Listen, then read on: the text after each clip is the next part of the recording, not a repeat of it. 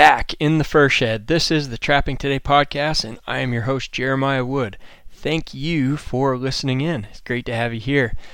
And the Trapping Today podcast is brought to you by Kaatz Brothers Lures, K A A T Z B R O S dot com. If you're thinking about getting started trapping or you're looking for a place to get trapping supplies, try out Kaatz Bros. They have a great website, lots of selection, uh, books, DVDs, lures and baits uh, traps, and a bunch of other things uh, that you can check out there at kaatzbros.com. And we're going to have uh, more from Kyle tonight in this episode, so it's great to uh, to have those guys sponsoring the podcast, and appreciate you guys supporting them and uh, placing your orders from Kaatz Bros. Podcast is also brought to you by Fur Harvesters Auction, where the world comes to buy wild fur and we are in the middle of the Fur Harvesters auction uh, May sale right now as I record this. I don't have any results yet, but this uh, the the sale is a Saturday Sunday auction, and uh, hopefully we'll have some results here for the next either next probably next week's episode. We'll have results to talk about. Uh, generally, of course, we're still in a low fur price period. However, it looks like there's a little bit of improvement in some articles. Uh, the higher quality beaver look like they're actually doing pretty well, seeing a little bit of improvement, which is kind of a surprise because beaver have been just uh, terribly priced for the last couple of years. Uh, but those high quality beavers seem to be uh, seeing a, a, bit of an improvement. Uh, Fisher sounds like did not do so well, but we'll have to wait and see with the results there.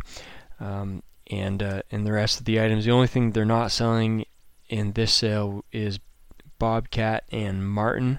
Those are going to go to Helsinki, Finland, and be sold, I believe, in June. But check out furharvesters.com for more information on the auction. Um, you know, they these guys, this this auction house is run by trappers, and they're doing their best to get the top prices for your fur. They're located in North Bay, Ontario, Canada, but they ship fur from all over North America. And uh, pretty much anywhere you live, you can find a Fur Harvesters Depot or a pickup location somewhere near you. Um, and you can learn more there at www.furharvesters.com or call them at 705 495 4688. Thank you, Fur Harvesters. So in tonight's episode of the podcast, I got Kyle Kaatz to talk about trapping in New Mexico. So this was a fun one. I did enjoy it, and I think that you will as well. And stay tuned for next couple of episodes. Should be a couple more interesting things going on. Yeah, you're gonna hear a little bit more from me, I guess. I I uh, didn't really plan it that way, but I think uh, I'm gonna have uh, Kyle interview me and talk a little bit about trapping today and what's going on here. Maybe it's a good way for you guys to learn a little bit more about myself and trapping today and a little bit of the history there and kind of what goes on in my head because uh, I, I don't always share that with people necessarily. So so that's coming, and then I had an interview with a trapper. A, well, not a trapper yet, but I think he will be this fall. Guy Brandon from Wisconsin, and he had some questions about getting started trapping and we had a, a nice discussion and he asked a whole pile of questions i, I hope that i helped him out and to get started in the right direction and uh, i recorded that and, and we decided that uh, we'll put that on a podcast episode to uh, to let you guys listen into it as well so thanks again for tuning in and uh, let's get into the interview Kyle Kaatz, back from Kaatz Brothers Lures. Good to have you here again. Yeah, thanks again for having me. It's it's been a lot of fun, and I, I was just telling my brother here before you called. It's it's kind of I haven't wrote a lot of articles the past couple of years. I it's not that I've lost the the writing desire, but it's just something that it's not a priority. And you know, ha- talking to you on the podcast is kind of that creative, the article writing part of me, it's kind of the podcast is kind of a creative release, I guess, to go through and talk about them different things that I'd ordinarily sit down and, and write about. And then the, the other thing that's that's really fascinating is is like I've sent out our email newsletter. Hey, I'm on on Trapping Today podcast. I've gotten so much feedback. Like, I mean, it's just insane to me how much you know.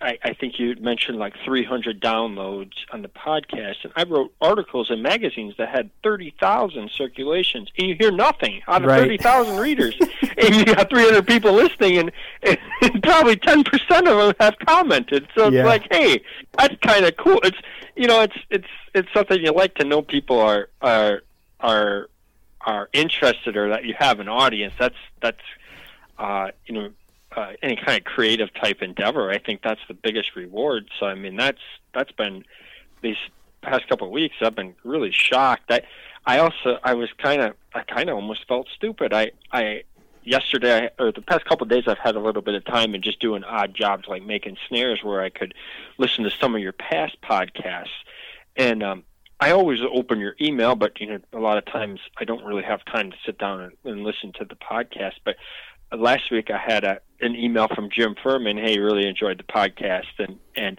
I thought, man, that name half sounds familiar. And I went back and saw he was one of your guests, and I listened to that. I mean, it was just like, man, he's a fascinating guy. yeah, it really was a pretty pretty interesting interview, wasn't it? Uh huh. Yeah, yeah, for sure. It's neat to talk to those kind of. I- I guess it's like listening to that, and and I have distant relations that homesteaded in Alaska, and and I've had email conversations with them, and just the the whole culture and being a trapper in Alaska or or the Yukon, Northwest Territories, area of the world, just just it's it's called trapping, but it's so different than what trapping is here in the Midwest or, or the lower 48 even. Right. Yeah. Yeah. Oh, I hate to break it to you, Kyle, but I just looked at the stats. We're 546 uh, from last week's episode. So, really? Hey, we're we're we're growing. That's good. yeah, that's pretty awesome. But I absolutely, when I started doing the podcast, just a few episodes in, I was like, you know, I, I want to try this. The same deal with I like to write, but I think of an idea for an article, I start writing a little bit, and then I move on to something else, and it just I don't sit down and take the time to do it. There's some block there with writing to actually force Yeah. yourself to do it. But when I turn on the recorder and I just go, it allows me to express all of those ideas that I was going to write about. Um, so so to me, I was like, all right, this is easier. I'll do it. And I did a few episodes, and it was that reaction was where you know when people hear your voice, and it's almost like having a conversation. You get so much more feedback. So that's what Yeah. kind of motivated me to keep going with it. And, and like today to talk about trapping in New Mexico, I, I, I wrote I wrote articles in Trappers World. I was editor at the time, and I wrote a lot about New Mexico and my experiences there. And so to sit down and write an article about New Mexico, I feel like I've done that before. Whereas if we have a conversation about New Mexico, it's totally different. It could go You know, any direction we want to take it. exactly. Yeah. Yeah, for sure. So speaking of New Mexico, uh, actually, I I talked to a few other people, um, and a couple of them, I, I'm sure you know. Uh, when I was at Neil Olson's, uh, Neil and J.P. Wilson went to New Mexico and talked a lot about it, and uh, it was Yeah, it was really kind of opened my eyes and as far as the opportunities there in the land that was available for for trappers and and uh, how trapper friendly this the place seemed to be.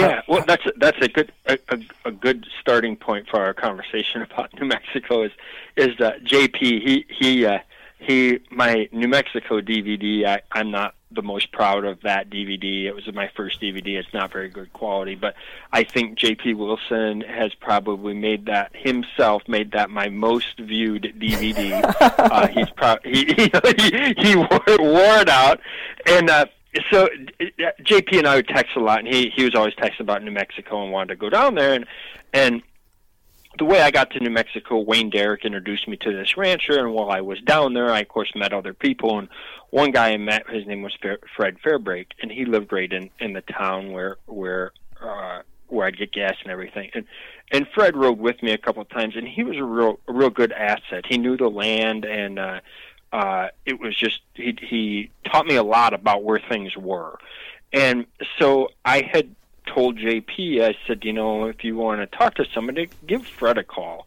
You know, he would be a good. If you want to find somewhere to trap, Mhm. go, talk to Fred. And and I know JP and Fred have become friends, and JP actually traps the ranch where where I spent most of my time in New Mexico. And uh, so that that was uh, I, I it was kind of, kind of funny because JP would text me and questions and stuff, and he has caught more fur off that branch than I did when I was there. and it seems like what a lot of people have done is they start by going to New Mexico and trapping public land, uh, which there is a lot of, and then they they mm-hmm. meet ranchers while they're down there uh, through different people, and then get onto some private ranches. Yeah, correct. Uh, that that ranch where I was at uh, was about 200 sections, and I would say that uh, probably 85% of it was state or BLM land, and then you have private land. Obviously, wherever there's a ranch, a ranch house, that's private, and and I think a lot of the areas where they had stock tanks or corrals, you know, there would be maybe 100 acres that would be private. Basically, all all those um, spots that that they um, either moved cattle into or loaded cattle, um, had feed bins, dirt uh, stock tanks, that kind of stuff would would end up being on private ground. But like the one of the first days I was there, and I was kind of asked, we were talking about it, and and the uh, the cowboy there on the ranch kind of was was their one employee. He told me, he said, you know, he said, yeah, it's technically private, but he said, in this part of the world, he said, there's people come and dove hunt and stuff, and he's like, we don't. Most people are respectful, and he's like, we we might not even go there for two weeks. We don't even know they're ever there. So right. he said, don't. He said, generally, you know, it's common courtesy. If you get off of our ranch, just if you want to get off of our ranch, just let one of us know. We'll call the neighbor and let them know that it'll be no problem. But I had that first year I was down there. I mean, I had so much so much ground that I I mean I I I couldn't even get to the edges of the ranch, let alone get off of it. right. So for people who haven't been out west, a section is a square mile, 640 acres. And how many sections Correct. did you say were were in this ranch? Two, two, 200. Okay, so it's uh, uh, it's hard to so, even fathom that quick, when you trap the, back east. Yeah, the quick math on that is 128,000 acres. so, I mean, that's I, I'd have to look it up, but I mean that's close to the same size as the county I live in here in Illinois. and and the hit the history of that ranch at one time it was it covered most of southern New Mexico into Arizona and part of West Texas. Uh, is it, it was it, it's it's kind of fascinating. Um, there there is a lot of history to some of the different ranches and and that family that had that ranch I trapped. You know, they it was multi generational um, deal, and uh, it was it was it was kind of intriguing to learn some of some of that. A lot of history out there. Yeah. Yep. Yeah. So when we talked about your trapping in Iowa and then in down Mississippi and Alabama, you you said around that time you had this desire to go to, to New Mexico. So that's kind of when it all started.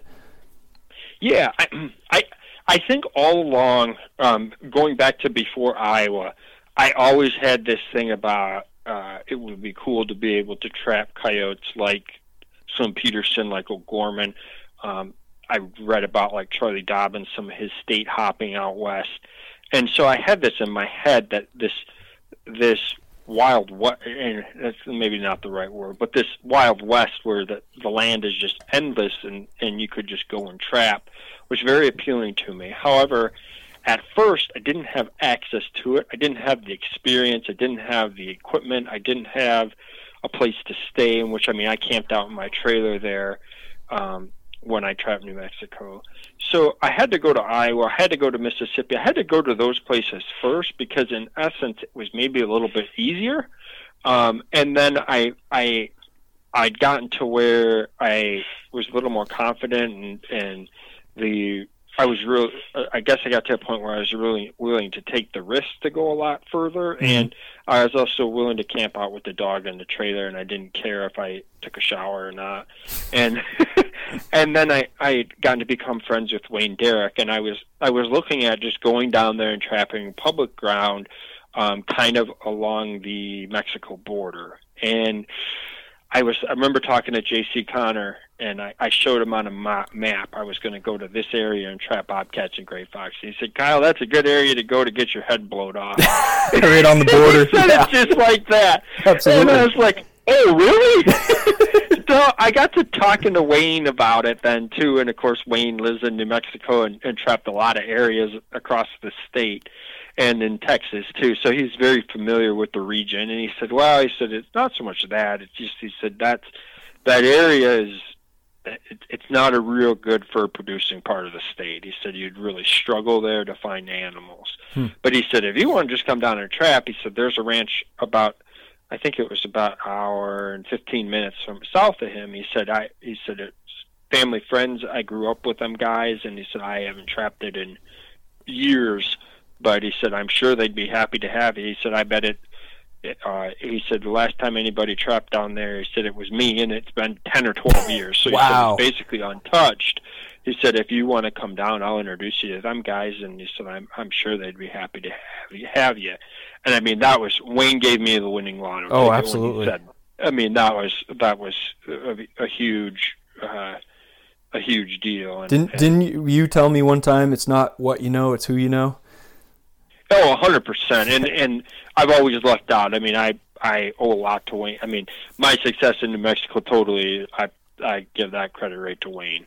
He uh, he and Wayne is somebody that has just a, a ton of experience and and uh, you know I I remember just I riding around with Wayne is just such an education um, and he he's got a wicked sense of humor. So I mean, you put them two to, two together, and and I I just that is what I probably remember more than anything about New Mexico is the time I actually got to drive around with Wayne and and learn from him, and most of the time just laugh, and his, his, he'd have he's just one of them guys that I I would say uh, I can think of a few other guys I've met that uh, has spent a lot of time pursuing coyotes and they just they seem to always have an endless supply of jokes and, and knowledge and knowledge to go with it.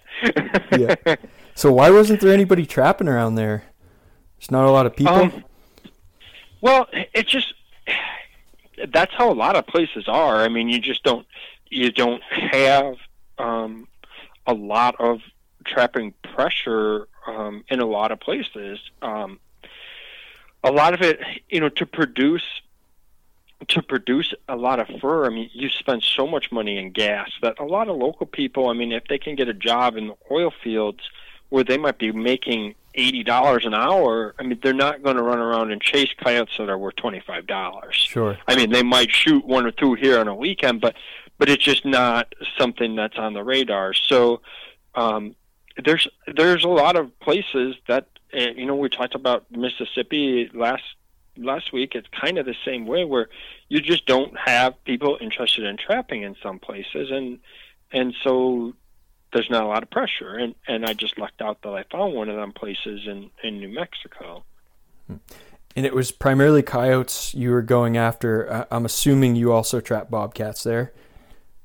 Um, yeah, I that that ranch I was primarily trapping coyotes. There was a few washes and stuff that that I set per you know specifically for bobcats and caught bobcats. Um, that first year I caught um, what was it, 102 coyotes, which my goal was I wanted to catch 100. I think I caught six cats and nine badgers and one swift fox, which I was really happy to catch that swift fox. That was kind of a neat thing. Yeah. Um, so there was no that area where I was at was was all Sandhills country, and there was no gray fox there. Um, I did so that first year I went down and trapped that ranch, and then I had to go back home and and at at that time I was editing Trappers World, so I had to put together the magazine, tie down some loose ends, and then I went back down and I I Wayne kind of pointed me in another direction, uh, a mountain range. This was the same Uh, season you went back down? or- Yeah, the same season. Yep. I, I wrapped that up about February 1st, and then about, I think it was the first week of March, I went back down for a second trip. So they have a pretty And, long um, trapping season there. Yes, I think it went till March 15th, if I remember right. Okay. Um, so I went back down there, and I went west of Carlsbad up in the mountains. Um, it was all public land, and I just I found a spot to park the trailer there, and me and the dingo camped out. And it got. I remember the dingo was just uh, he was pretty young then, and and he'd always want to sleep in the bed. But the one night I just had a little propane heater, and it got down to like eight degrees, and he wanted to go sleep in the cage. And it's like, come on, Dingo, you gotta you know sleep sleep on the cot with me, keep me warm. And it was just it was it was tough. I didn't I didn't catch a real lot then. I, I think I caught oh two two more bobcats, two or three more bobcats uh, four or five gray fox. I caught a, a hog-nosed skunk, um, and I I don't remember if I caught maybe four or five coyotes. And I I trapped up there in the mountains for eight days. It just it was just tough, tough country. Um, caught a mountain lion that pulled out, and hmm. and that one that one canyon where I spent a lot of time was just there was a lot of mountain lions there, um, and it was just very arid, rough, like desert mountains. Uh, looking at the time, I was disappointed. I, I, I it rained too, which was uh, on the ranch. It hadn't rained but like one day, and you could still get around. When I was in the mountains, it got a rain. It it it rained like three of the eight days. It was tough to get around. I was really afraid to get stuck, and and I was like, like I think it was 88 miles to get to the gas station. So Jeez. I didn't know anybody at that point, if I got stuck, my call would be to Wayne, and he was like three and a half hours away. Hmm. so I was I, I was pretty cautious as far as I didn't want to get stuck. So I ended up um, a couple of those days, me and the dog would just you know, basically walk the canyon there to check those few traps. So it was hard to get going there. And then one of the last days I was there, I was shutting a gate and uh, about to get back in the truck, and the rancher pulled up and he was a real nice guy and I, I don't even remember his name now but he told me he's like well my that he said if i known you were trapping he said you could park down at our ranch house and camp and we own and you know it was another big i don't remember he had like 60 sections there kind of right along the mountain range and it's like dang it i should have if i had known yeah. um you know if i had ran into him on day two it would have been totally different right because you know, I was trying. I was. Oh, that was the other thing too. I, you know, I was being very cautious as far as I didn't want to get onto. There was some private land there, so I wanted to make sure I stood, stayed up in the mountains where it was all public. Yeah. And you know, if I had ran ran into him initially, it would have totally been a, a little bit different situation. But um, I didn't plan on staying up there as long as I had trapped on the ranch. It was more I wanted to catch a few higher dollar bobcats, and I at that time um, I, I sold the the first cat I caught was pretty nicely spotted Tom, and I think I sold him for like three hundred and thirty dollars. Wow. And you know nowadays now since then, you know cats have definitely that's a three hundred and thirty dollar cat. Uh, on today's market would probably be 750 800 um, but at the time that was a big i felt like i accomplished a big goal. Right. Uh, just see, seeing some different country and really i felt like that was I, I didn't catch a lot but just more or less battling the the battling mother nature and and i felt like i I could have done a lot worse, I guess. Right. and and generally, those higher elevation dry areas are uh, tend to be much less productive uh, than the lower uh, bottomlands, right? Yeah, and and you know, there at that time, I, I can imagine it's very similar. A lot of those areas too, where you have such a mountain lions have such a, a stronghold, the prey base just isn't there. I mean, you you don't have the, there's no there was no cattle or sheep in those mountains. Um, there was a lot of mountain lions, very few mule deer. Um, there were some rabbits, but it's just a lot tougher area for a coyote or bobcat to make a living. Mm-hmm. Um, so you didn't have a lot of them. So the coyotes were so especially in March, like in the winter, they're probably somewhere down around the uh, the sheep and the cattle um, and and maybe where yeah. the water was.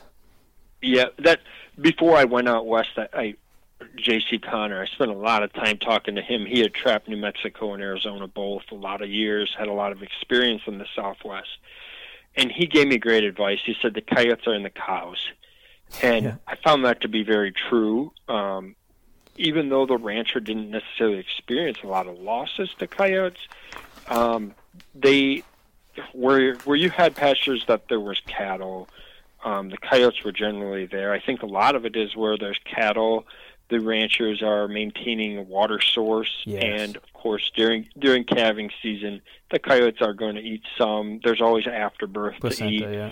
um, and and so the, just the the the the what the cattle bring there um, you know it, it kind of makes life a little easier for the coyotes and and I I quickly, you know, it's it's tough to trap right amongst the cattle, but I started noticing that, you know, if you had a pasture that did have cattle in it, the outskirts held a lot of good area, good locations where coyotes are kind of coming in and out of of the, those areas that that had water and had cattle. Sure. So going after these coyotes, what kind of sets were you making? Were you snaring? Were you foothold primarily? Um, I was. I think in my time in New Mexico, um, I made three trips down there, and I think we snared one coyote. The rest are all in footholds. And um, I guess I I was listening to one of your other podcasts with Ron with Ron Jones yesterday, and and I totally a method based on location trapper. So if I pulled into it, good. If, glad, glad you get a chance to think about that. If, if, yeah, if I if I pulled into a spot and and you know there was a nice flat rock along a trail that just screamed for a flat set, I made a flat set. Um, some places are so rocky that you had to make flat sets. Um, other places are so windy that you had to make flat sets because the dirt holes were just blow shut. Um, and then there'd be other spots where you'd pull in and you'd see gopher holes all over a place, and it just it looked like a dirt hole set to start with. So I'd I'd make dirt holes there.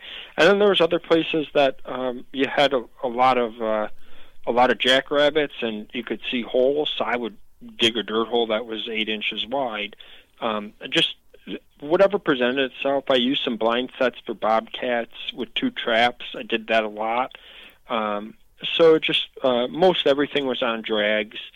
Um, probably uh, maybe five percent of the places I could actually stake a trap down, and uh, if that was, was, that because of the soil. It was, it was it was so rocky. Yeah. Um, a lot a lot of the places you, you know you an 18 inch stake would go in about nine inches in sand so, wow. and then you just hit rock um, and so that was one advantage is, is trapping down there it was like trapping in a sandbox and when it rained it didn't it actually made it a little bit better really uh, yeah. uh, because you could bet you could bed things more solid and and the ground actually firmed up a little bit because you're basically trapping in a desert and i mean it did rain a little bit but it basically had zero effect on on your sets. Whereas you know if you take if you took a one inch rain in Illinois, you have to basically redo everything because of the mud. Whereas there, it wasn't even an inch, I don't think. But I mean, it,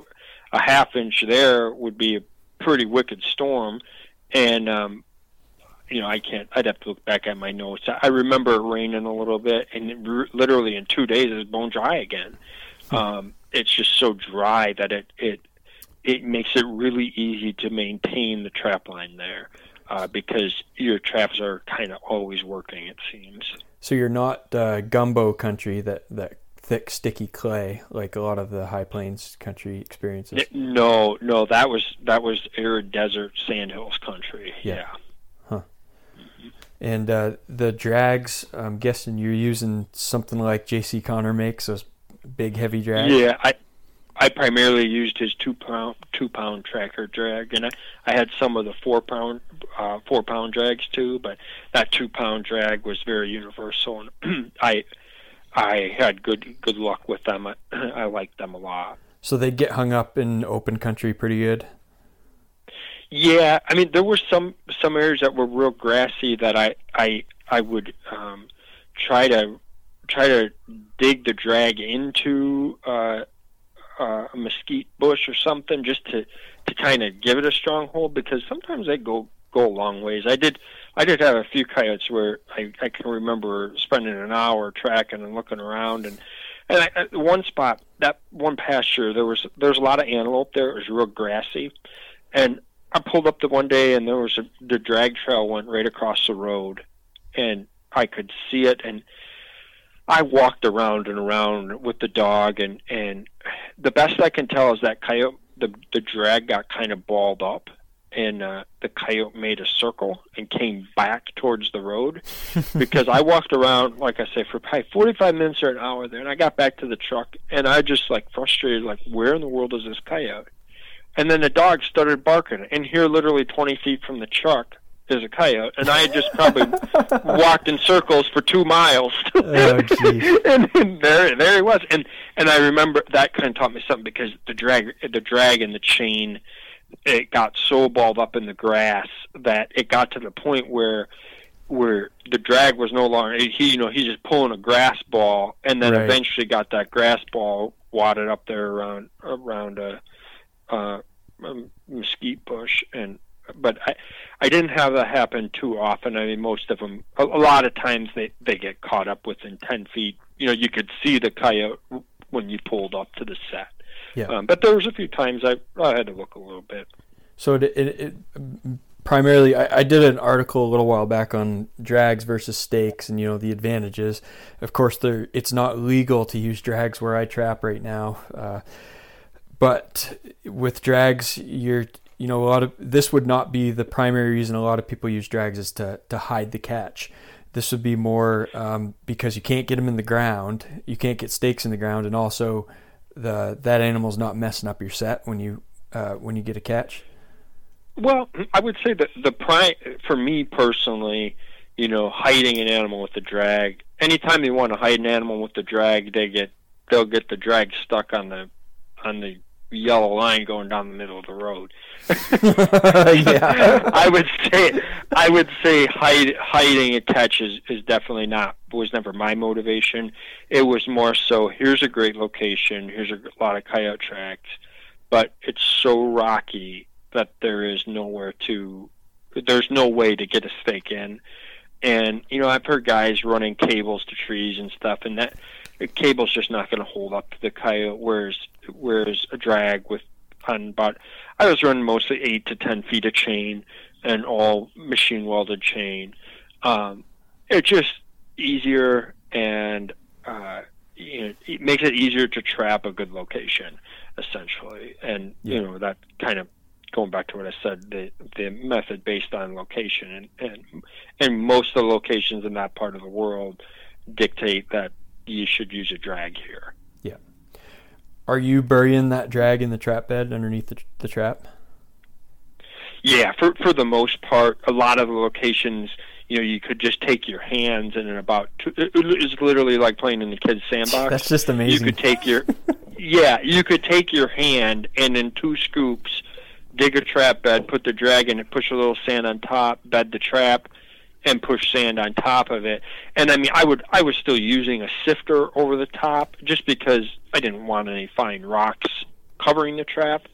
But um, yeah, it was it was mostly uh, most of the time I would bury the drag.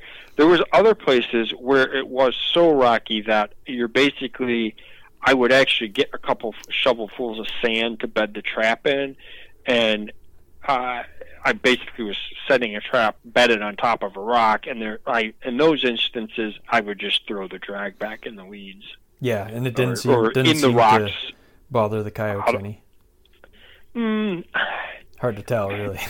It, it, it, yeah, it's and again, I was bird trapping. I, I was just looking to catch the dumb ones. If you know, if I was getting paid to catch the smart ones, maybe I'd reanalyze some of that. With with bobcats, I definitely don't think they care one bit. Right. But with coyotes, you know, they're. I think there's instances where you wouldn't want to just throw the drag up in the rocks or, or in the bush. Now, did that sand country make it tougher to bed traps? Um, at times, maybe a little bit, but for the most part, it it's it's it's a little different too because when you're bedding in sand and animals are walking in sand, I think sometimes they're a little more tolerant Oh, yeah, that makes sense. some, you know, some A little bit of play. Um, yeah, they're they're yeah they're they're walking. Their feet are sinking in half an inch to start with, whereas uh, when they're walking on frozen ground in Illinois and they step on something that moves, yeah, they're a little more curious then. Sure. Yeah, I hadn't even thought of that. That's a good point. Yeah. So, what type of traps? Um, uh, a, a, a wide variety. I, I really like. At the time, this is this is pre MB 550, and I, I think you know the MB 550. Um, had it been available, I probably would would have had a few of them. But um, my two main traps were number two Montgomery. Well, I should say not two. I had about four main traps. Uh, MB 650 cast jaws were kind of my go-to, especially on bobcats. Um, I had accumulated some old three ends, and I put Paws trip pans on them. I like them. Yep. Uh, and and in them spots where it was hard to bed, having the long spring, um, I would use them in those situations because it's a it's more stable on its own. Sure. Um, Yeah. I had uh, number two Montgomery round jaws, one of my all-time classic favorite traps, and I had one and three quarter Northwoods that I had modified and put pans on. I had a lot of uh, number three Montgomery dogless. I, I always was a fan of Montgomery traps, and then I had um, I had Bridger number three offset mod. Everything was mo- fully modified and offset jaws. Uh, Don't they I have offset? Is that a regulation in New Mexico? Uh, yeah, actually, yeah, that that's a good point. I I always used offsets anyhow, but but that was actually the law there too. Yeah. Were there any other regulations that were uh, uh, made it a challenge there, or, or uh, anything that was different than where other places you've trapped?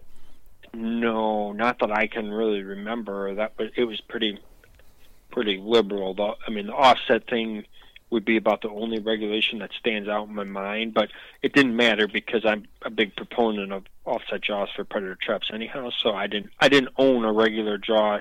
I take that back. I did have some J.C. Conner Jake traps. I had like maybe two or three of them, but they're padded jaws. So Yeah. you could use padded jaw traps. Did not need to be offset, if I remember right. I, I'm almost certain. So it was offset or padded, um, and so I mean I didn't. That was that didn't affect me because I was my traps all met that anyhow. Yep. And that's was that like a two or three day check? Uh, that was a 24 hour check. It was okay.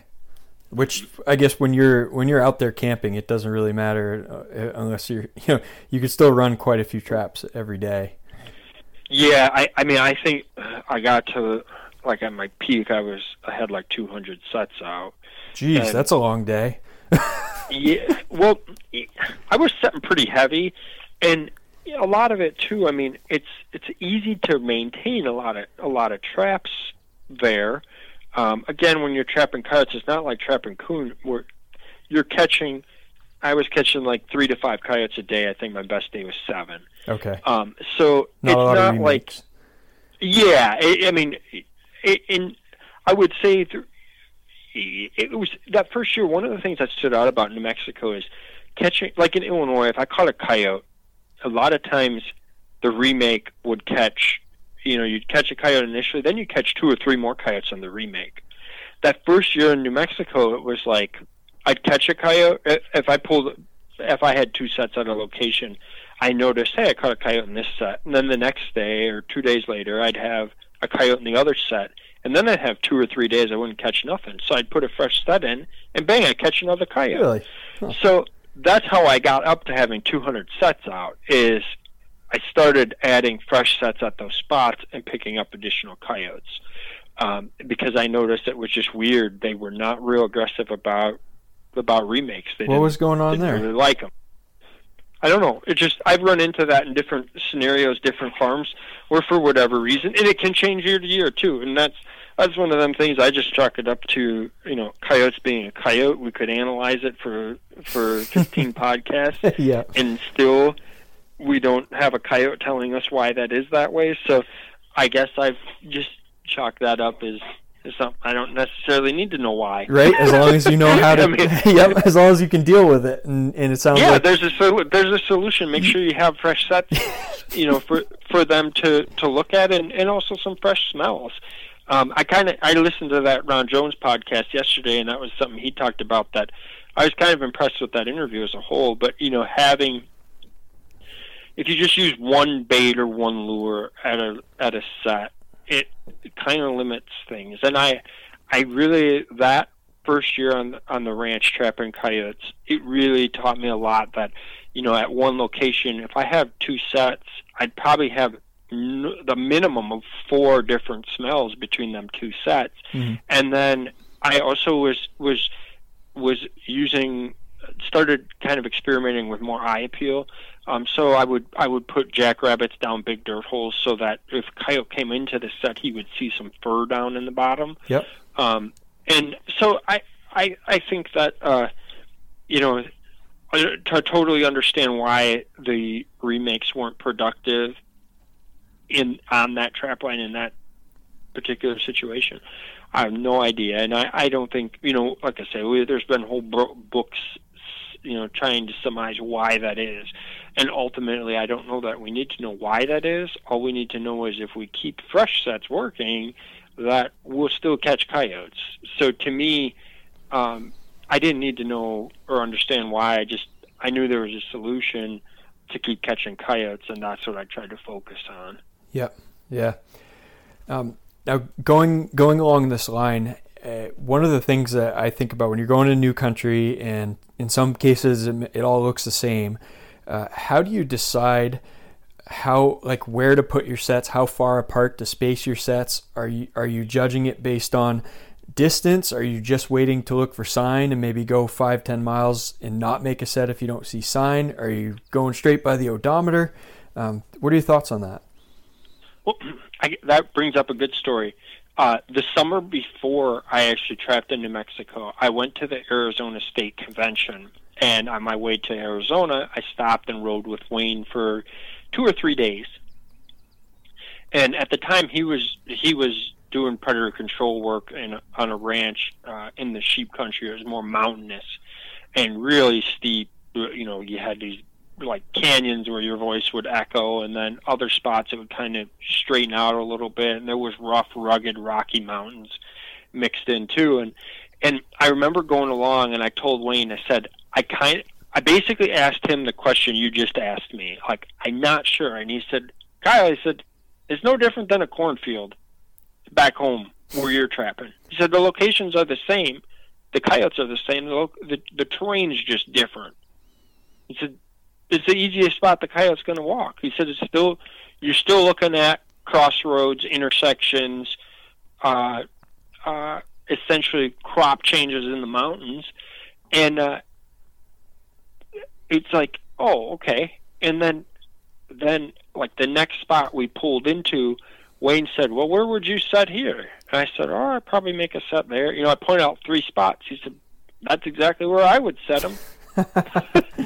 and and that really built my confidence then like it, it clicked. And and so that whole day wayne and i like just talked about location and uh, and wayne too like we we talked about bobcats and stuff. And he's like you know you could walk way up this canyon to that rock outcropping and catch a bobcat. He said or that same bobcat's going to cross the road right here so you could just catch them at the road and not have to walk all the way up there. and, and Wayne just had had a humorous take and just so many experiences and stories that that I started to see quickly that it it's you, you're driving down a two track road and in some pastures it, you you might make a couple sets here, and then you might drive for eight miles before you come across another location because it's just featureless and there's absolutely nothing there. You don't see any coyote tracks. Mm-hmm. But then, I one area of the ranch was like it was just a grid of of oil field road roads.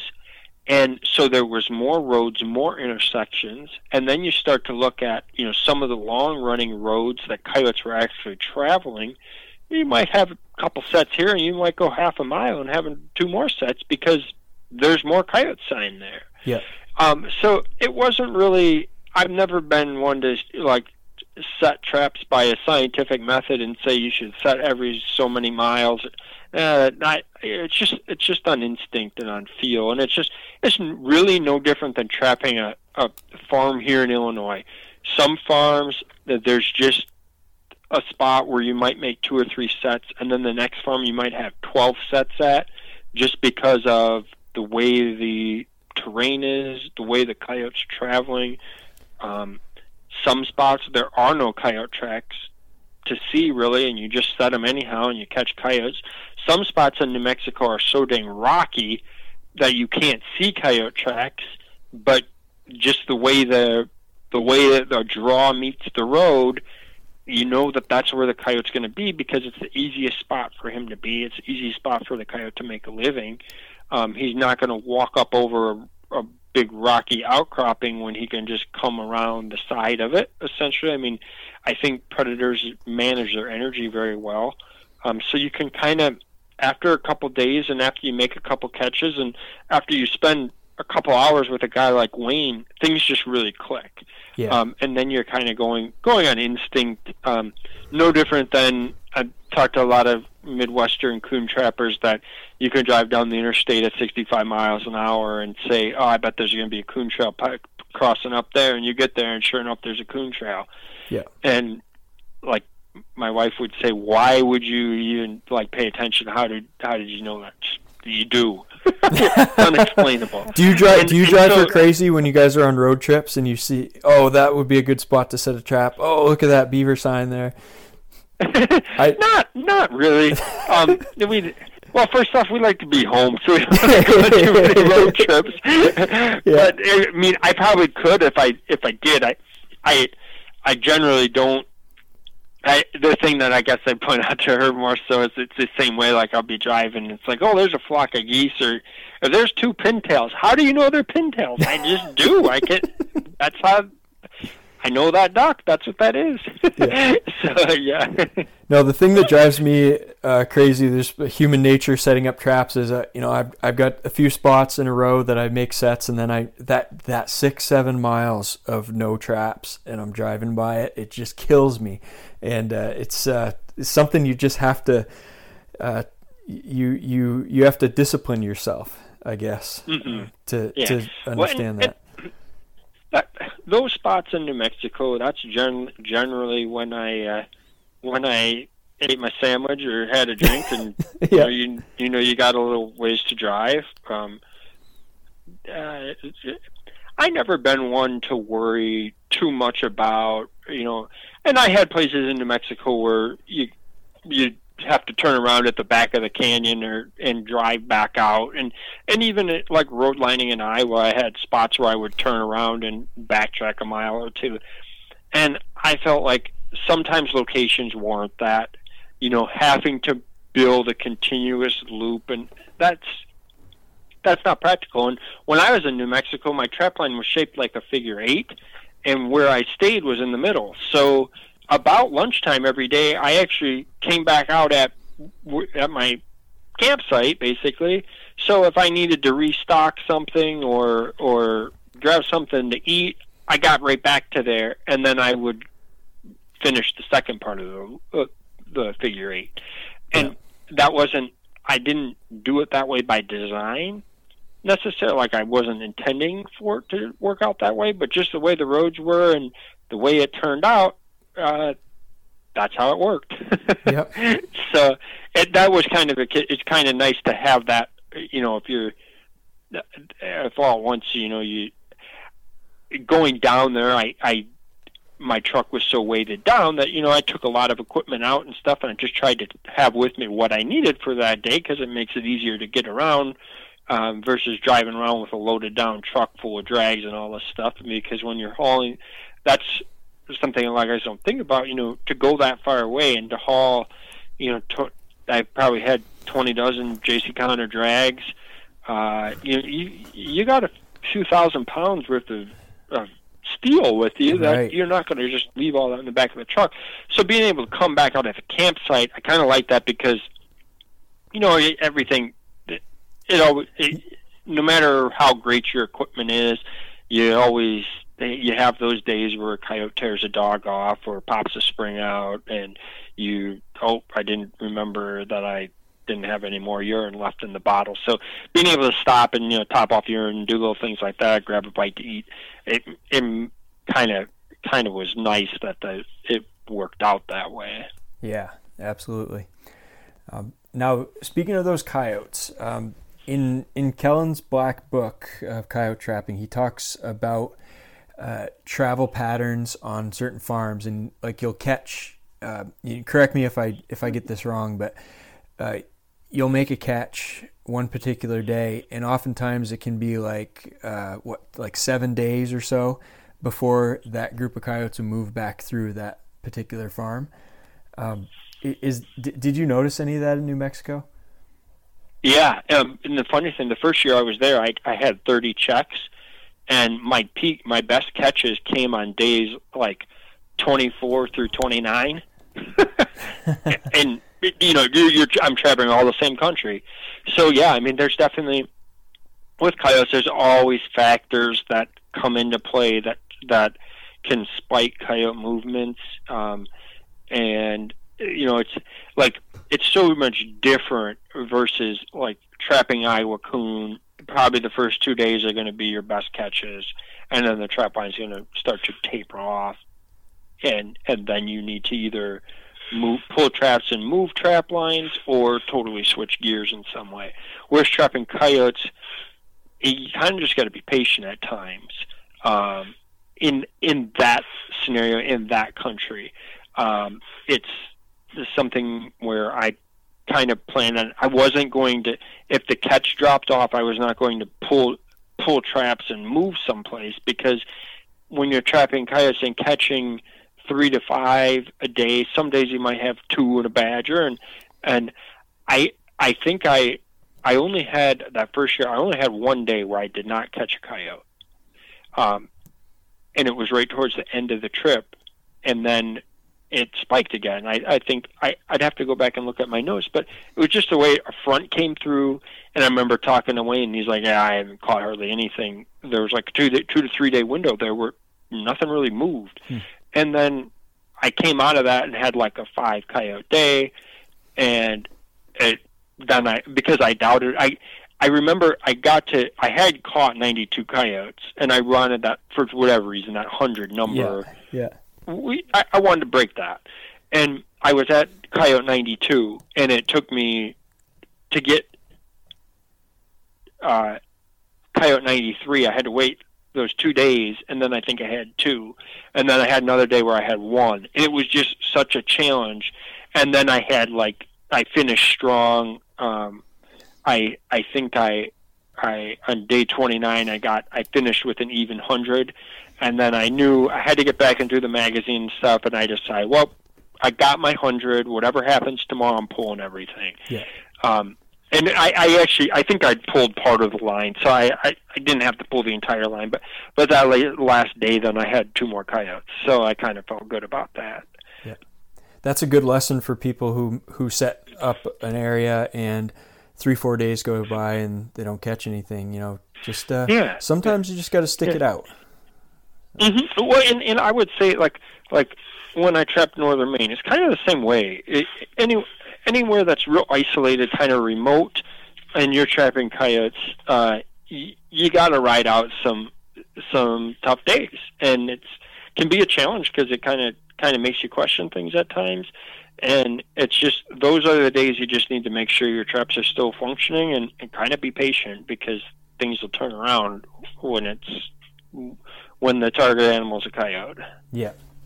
Um, what was the pelt, pelt quality of those coyotes? Were they worth? Uh, were they pretty good? I mean, that's pretty far yeah, south, but you're in yeah, high that, elevation, right? Yeah, I, I wasn't. Um, I forget now. I, I think that ranch I was only at like 3,500 feet or so. I think the highest point on that ranch was like maybe four forty eight hundred. So I mean, it's relatively lower elevation there. Um, the biggest difference that I noticed, the coyotes there, their size, they're smaller, but they're they're a much heavier, better quality coyote than what I was used to catching in Illinois. Um, and that's most of the western coyotes are smaller in stature, but their fur quality is so much better than than like a midwestern coyote. Yeah. So these these coyotes that you were getting New Mexico where you know, they probably weren't Dakota Montana coyotes, but they're stacking up a lot better than the eastern coyotes. Yeah, yeah, yeah. Not at all like a Dakota heavy type coyote at all. No, um, and you know the the southeast, the the coyotes there are not the same as like a Montana, Wyoming heavy coyote. Um, but there are some in the like in the New Mexico in the higher elevations. If you catch a coyote at ten thousand feet in New Mexico, he looks really really nice. Um, yeah. So, yeah, I I would say. Uh, I mean, they they don't stack up like that. Um, and they were also getting, I remember Wayne referred to them as Texas coyotes because I did catch a few coyotes that were bigger and had poor fur quality. Okay. Um, so that's one thing that, you know, as time goes by, genetics and, and stuff kind of kind of do affect fur qualities. Excuse me, to where um, over time, you know, sometimes uh, an area of the fur quality will get better and other times it'll get worse and I I think a lot of it is is genetics uh, and and sometimes food uh, what they're eating I mean it's I think it's common knowledge that you are what you eat so I mean if Yeah. you eat people that eat really healthy are in good shape and athletic and and people that eat really poorly have health problems and, and it's the same for the animals and I I think in that part of the part of the world um, their diet's not real diverse. I would say a lot of it is is gophers and rabbits that they eat. Um, it's not like they have uh, a real diverse diet. Whereas I would say a midwestern coyote can supplement with with um, some some uh, corn and and there's a, uh, a opportunity for a wider variety of of um, prey, whereas in the arid desert, there's not a real diverse prey base there. Yeah. Well, Kyle, we are up against the clock. Is there anything else that uh, about New Mexico trapping you want to share with us before we uh, finish it Oh out? boy, there's I mean there's there's just a lot. I mean that's uh, I was made three trips down there. Uh, Kellen and I went the final year, and uh, uh, it it's something we we could probably talk uh, for weeks just about New Mexico if I got out my notes and looked at it because it's just it's so vast and it was such a uh, probably that first year in New Mexico on that ranch I would say is my top favorite, most enjo- enjoyable trap line I've ever run. Really? Uh, it was just me, me and the the dingo, and we had an absolute blast. So yeah, I, I guess uh, we could we could leave it at that. Like I say, there's there's it was because it was so memorable. There's definitely a lot more stories that could be told, but Yeah. we only got so many minutes.